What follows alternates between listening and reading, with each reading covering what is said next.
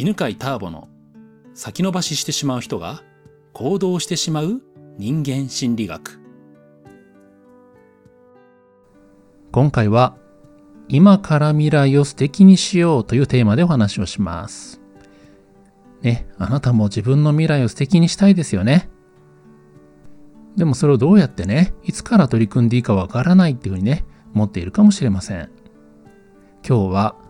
え、それはね、今からできるよと、そしてこんな心理法則を使うとより楽にできるよというお話をしましょう。毎回このような人生の悩みを心理学の法則をベースに解説しています。どこのチャンネルかわからなくなる前に登録しといてくださいね。未来を素敵にするというのは、まあ、意外に難しくないんですね。まあ、あなたがね、どれくらいの素敵な未来を思い描いているかわかりませんけれども、えー、まあ、度合いによりますけどね、今よりも素敵な未来にすることは難しいことではありません。で多くの方がね、それ難しいと思ってしまう理由は、過去の自分がこうだったから、過去の人生がこうだったからっていうね、過去から連想してるっていうことなんですね。今までのあなたがどうであれ、意外と簡単に振る舞いは変えられます。これはですね、僕の実体験なんですけど、まあ、割と中学、高校くらいまでは面白いことをね、言うタイプだったんですよね。まあ、ところが大学に入ってですね、うまく周りと溶け込めなくなってしまいまして、でそしたらですね、面白いこと言えなくなっちゃったんですよね。なんかね、真面目くんになってしまったんですよ。えっ、ー、と、大学ではね、音楽サークルに入ったんですけど、なんかそこでもね、どうも周りは面白いことを言ってね、笑ったりしてるんですけど、うん、いまいちね、あの、それについていけないって感じだったんですね。でそんな自分がね、なんかとても嫌でしたね。で、え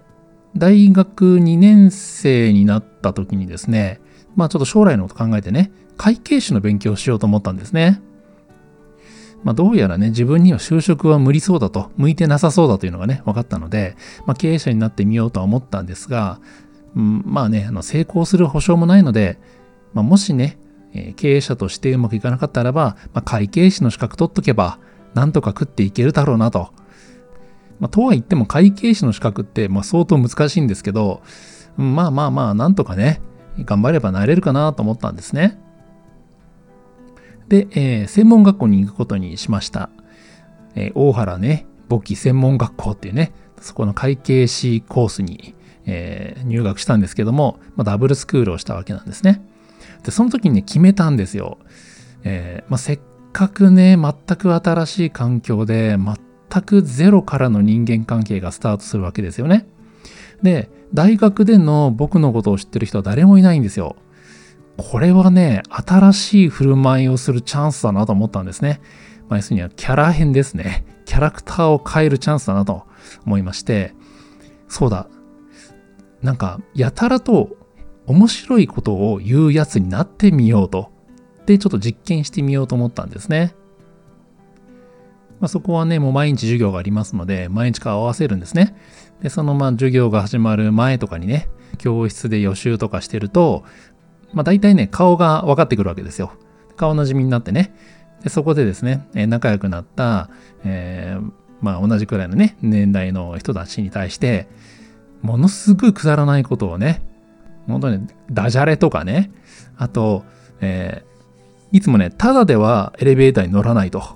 なんか変なことをして、例えばね、くるくる回りながらね、エレベーター乗るとかね、ペンを落としたらね、えー、鼻に突っ込んで起き上がるとかね、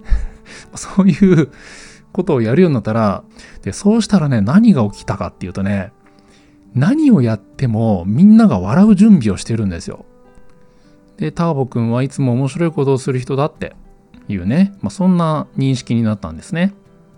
で、そしてね、何が変わったかというと、行くのが楽しみになりましたね。まあ、こんな風にね、まあ、意外と自分の振る舞いっていうのは簡単に変えられるし、えー、まあね、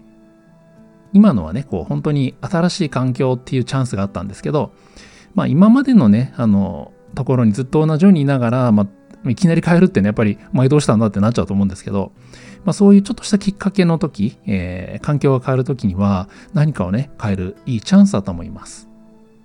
はい、これがね、法則の1個目ですね。えー、環境が変わる時に合わせて、えー、自分の振る舞いをね、変えてしまいましょうというね。えそうすると、あなたの人生も変わります。そして2つ目のですね、え心理法則ね、えを挙げておきましょうね。それはですね、同格の心理です。まあ、この、えー、音声のシリーズでもね、何度かお話をしてますけれども、何かに取り組むときに人は無意識にですね、取り組む事柄とかね、それから接する相手との格を比べるんですね。自分とね、え、格が同じなのか、格が上なのか、え、格が下なのかっていうのを無意識のうちに比べます。そしてね、格が同じだと思ったときに、あこれは自分がやるのにふさわしいなというふうにね、ストレスなく取り組むことができます。同じ角、つまり同角ですね。自分と同じ角であるときには、えー、取り組むね、心理的ストレスがなくなるわけなんですね。まあ、これがもしね、自分より、えー、格が上のもの、ちょっと自分には難しいなと思うね。例えば、勉強とか、資格とか、それからプロジェクトとかね、えー、自分にはちょっと難しいなと思うような、えー、まあ、そういうチャレンジですね。または、えー、人もそうですね。自分より格が上だと、自分より立派な人、素敵な人だと思っている人に話しかけるとき、この時にも自分の方が格下なので、えー、格が上のものに対して取り組む時にはストレスを感じます。なので、このストレスを乗り越えるのにですね、気合が必要になるわけですね。今から未来を素敵にしようと思うときに、この未来を素敵にするということがですね、自分よりも格上だと感じる場合には難しく感じるわけですね。まあ、だからできるだけね、未来を変えるということと同格になるといいですね。ではじゃあね、その同格になるためにどうしたらいいかというと、理由をですね、作るといいんですね。理由を作るというのは、これから言う文章を作ってくださいね。な難しくないです。私は〇〇はできた。だから今から未来を素敵に変えよう。もう一回言いますね。私は〇〇はできた。だから今から未来を素敵に変えよう。このですね、〇〇のところに、えー、あなたが今までできたこと、これね、実は何でもいいんですよ。えっ、ー、と、未来を素敵に変えるのに関連してなくても大丈夫です。この文章はね、自己催眠の文章になっていましてね、前の文章と後の文章が、えー、まあ、つなぎがですね、だからっていうね、表現なんですよね。うん。そして、えー、今から未来を素敵に変えようっていうね、えー、その意思の話なんですね。変えられるじゃないんですよね。えだからですね、潜在意識は抵抗なくこの文章を受け入れます。〇〇はできた。だから今から未来を素敵に変えようですね。例えば、〇〇はね、自転車は乗れるようになった。だから今から未来を素敵に変えようとかですね。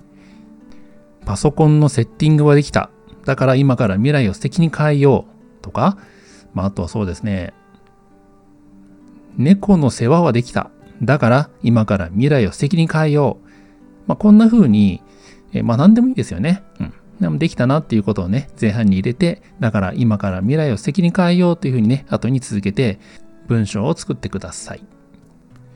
そして3つ目ですね。えー、3つ目に紹介するのはですね、認知的再評価というふうに呼ばれてるんですけど、これはセンターピース、人間心理学の講座、センターピースでは捉え方を変えると呼んでいます。未来を素敵に変えようと思っても、まあ大体何かですね、難しいなと感じるような出来事とかね、あとはなんか問題が起きてね、やっぱり無理なのかなって感じることがあると思います。その時にですね、えこの捉え方を変えることによって、前向きな気持ちに変えていくんですね。で、その変え方はですね、えこんな問題が起きた。これは未来を良くするためのきっかけだというふうに捉え方を変えてください。問題が起きた時にはね、これは未来を良くするためのきっかけだっていうふうにね、捉え方を変えます。問題が起きたらね、だから無理だって考えるのではなくて、これが未来を良くするきっかけなんだっていうふうにね、えー、肯定的に捉えましょうね。まあ、こうすることによって何か問題が起きたとしても、むしろそれは未来を良くするための、えー、まあ、プラスの材料というふうになっていきます。はい。ということで今回は今から未来を素敵にしようというテーマでお話をしました。取り上げた3つのね、法則を活用して、そして、えー、ぜひね、今からあなたの未来を素敵にしてくださいね。さあ、今日はどんな気づきや学びがありましたか？このチャンネルでは毎週このような人間心理学のお話を更新しています。学びになったなと思った方は、ぜひもう一つ聞いていてくださいね。ではまた次の音声でお会いしましょう。この番組は、犬飼ターボ、ナビゲーター、竹岡義信でお送りしました。